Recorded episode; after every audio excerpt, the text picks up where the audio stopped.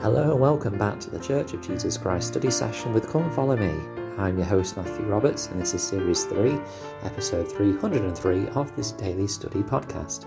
Thank you once again for rejoining us as we continue with our study of this week's Come Follow Me materials, covering Doctrine and Covenants section 124 this week in the week of October 25th to October the 31st.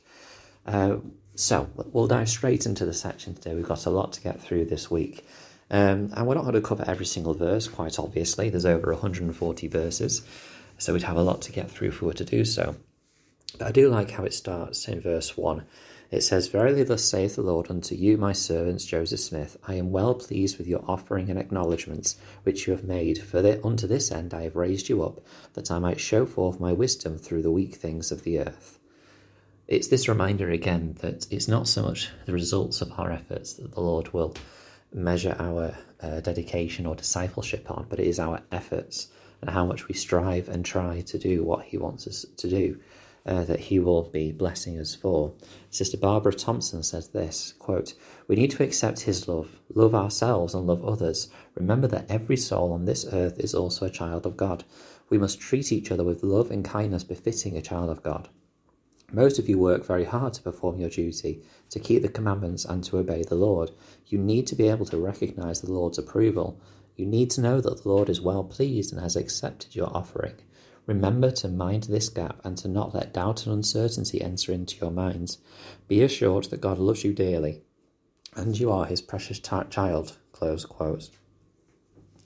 I think sometimes we're very hard on ourselves, that we expect ourselves to be making the right choice all the time, to be that standard of light and truth at all times. And of course, you know, we are told to be a witness of God in all times and in all things and in all places. And this is something we should definitely strive towards. It's certainly not something I don't think we should be trying to do. But I think we also need to be a bit um, a bit less hard on ourselves when we make those mistakes. Of course, you know, we need to make sure we repent and change and become better. Um, but our Heavenly Father knows that we're not perfect. He is very aware of that fact. That is why the Saviour was sent in the first place, because He knew we wouldn't be perfect and that we would make mistakes and that we would slip up, and sometimes repeatedly, because we are fallen, mortal people. Um, but our offerings, our um, acknowledgements of the Lord, our gratitude to Him is what's important, uh, and He can help us change over time as we become this as we as we strive to do the best that we can. Um, the Lord then goes on to say about how this proclamation shall be made to all the kings of the earth. That this the words that are written now will go forward, which has come to pass because they are here for many many nations to read in many languages. Um, but I'm going to skip ahead to verse 12 because at this stage the Lord names certain individuals um, who the Lord is pleased with. Um, and it's interesting because these are individuals who are disciples, and some of these disciples go on to live and be faithful uh, to the end. Uh, we have um, Robert B. Thompson, who in verse verses 13 to 14 it says, Let him therefore hearken to your counsel, and I will bless him with a multiplicity of blessings. Let him be faithful and true in all things from henceforth, and he shall be great in mine eyes. But let him remember that his stewardship let him remember that his stewardship will I require at his hands. Robert B. Thompson um, actually passes away very soon after this in Nauvoo. Um, and it's not very clear on how or why. Uh, in the if you go to the historical resources, as you remember, it has a list of the people mentioned in this section. The list this week, even though it's only one section, is extremely long for this reason that the Lord speaks about specific people, particularly when we get to the later parts of this section, because He lists all the presidencies of the church as well. So uh, we'll look forward to that one.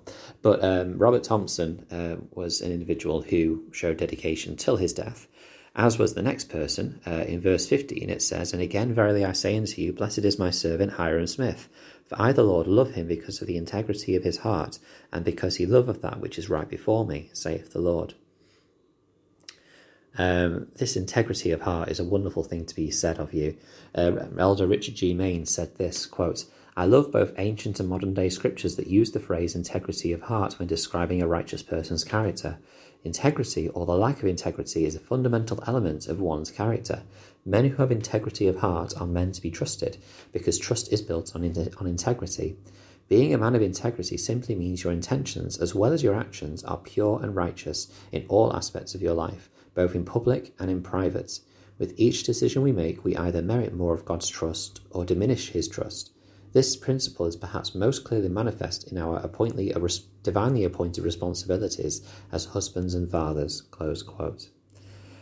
We are given many things to be stewards over in this life, but as if we are a husband and father, we are given particularly precious things to have care over in this life, um, and have a direct role and responsibility over.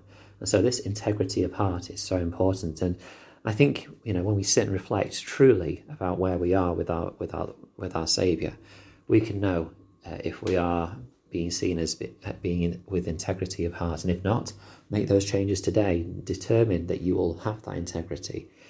Uh, in verse sixteen, we meet another individual who I don't believe we've seen yet until this section. Um, but it's John C. Bennett. And John C. Bennett becomes a very important person to the prophet Joseph. Um, he becomes an assistant to the first presidency, in fact. So he becomes a very um, influential person amongst the saints. Uh, and here he's spoken of very well. And he says in verse 17, um, well, in verse 16 and 17, there's some interesting words actually about this individual. It says, Again, let my servant John C. Bennett help you in your labour in sending my word to the kings and people of the earth and stand by you, even my servant Joseph Smith, in the hour of affliction, and his reward shall not fail if he receive counsel. And for his love he shall be great, for he shall be mine, if he do this, saith the Lord. I have seen the work which ye have done, which I accept if he continue, and I will crown him with blessings and great glory. Um, interestingly, here, John C. Bennett uh, doesn't receive counsel, and in fact, he is excommunicated for adultery and, and a few other things uh, in a few years, and well, in a couple of years, and in fact, he becomes one of the main antagonists uh, of the prophet Joseph in the in, in the Nauvoo period, um, and it's very difficult, you know, because he was an individual that clearly the Lord had great things in mind for, but yet he turned away from them. And I guess, you know, as it says in the uh, Come Follow Me Manual, along with talking about other individuals here who we might not get to talk about, uh, Lyman Wight uh, is another individual in the next verse who um, says, who the Lord says he will support and and strengthen, uh, but he, after the prophet Joseph's death in about 1848, is excommunicated from the church. Uh, these two individuals uh, don't perhaps live up to the um, promises that the Lord has given them. In the Come Follow Me manual, it says, quote, Although several prominent church le- leaders of the church left in, in the late 1830s, the vast majority of the members remained faithful. These faithful saints included those who had endured the trials of Missouri as well as those who had recently joined the church. In the Doctrine and Covenants section 124, verses 12 to 21, the Lord spoke highly of a few of them. What insights about discipleship do you find in His words? Is there something about these faithful saints that inspires you to be like them? You might also ponder how the Lord has expressed his love for you. There is clearly in this part, in this part of the section, some interesting and powerful words that the Lord gives about these disciples. But what we also learn from this is whilst, you know, the Lord may be well pleased with these disciples and talks about the strength that he will give them and the support that he will offer Joseph, um, we also understand and learn that even if at one time you are given great blessings as a, as a disciple, in a matter of a short period of time, that can change depending on your personal actions and your integrity of heart. And so, uh, let's strive to be one of those who keeps that integrity of heart. That even when difficult things happen and doubts enter into our minds, as they will do at some point in our lives, that we remember the uh, experiences of our lives that have turned us to Christ, the moments where we felt and we trusted and we knew that He was our Saviour, Let's remember those and the strength that we receive from those so we can stay true as a disciple of Christ. Thank you very much today for listening. Please follow the podcast on the Facebook group, Church of Jesus Christ Study Session with Come Follow Me, and uh, subscribe to the podcast so you can hear tomorrow's episode. Thank you for your time, and until we meet again.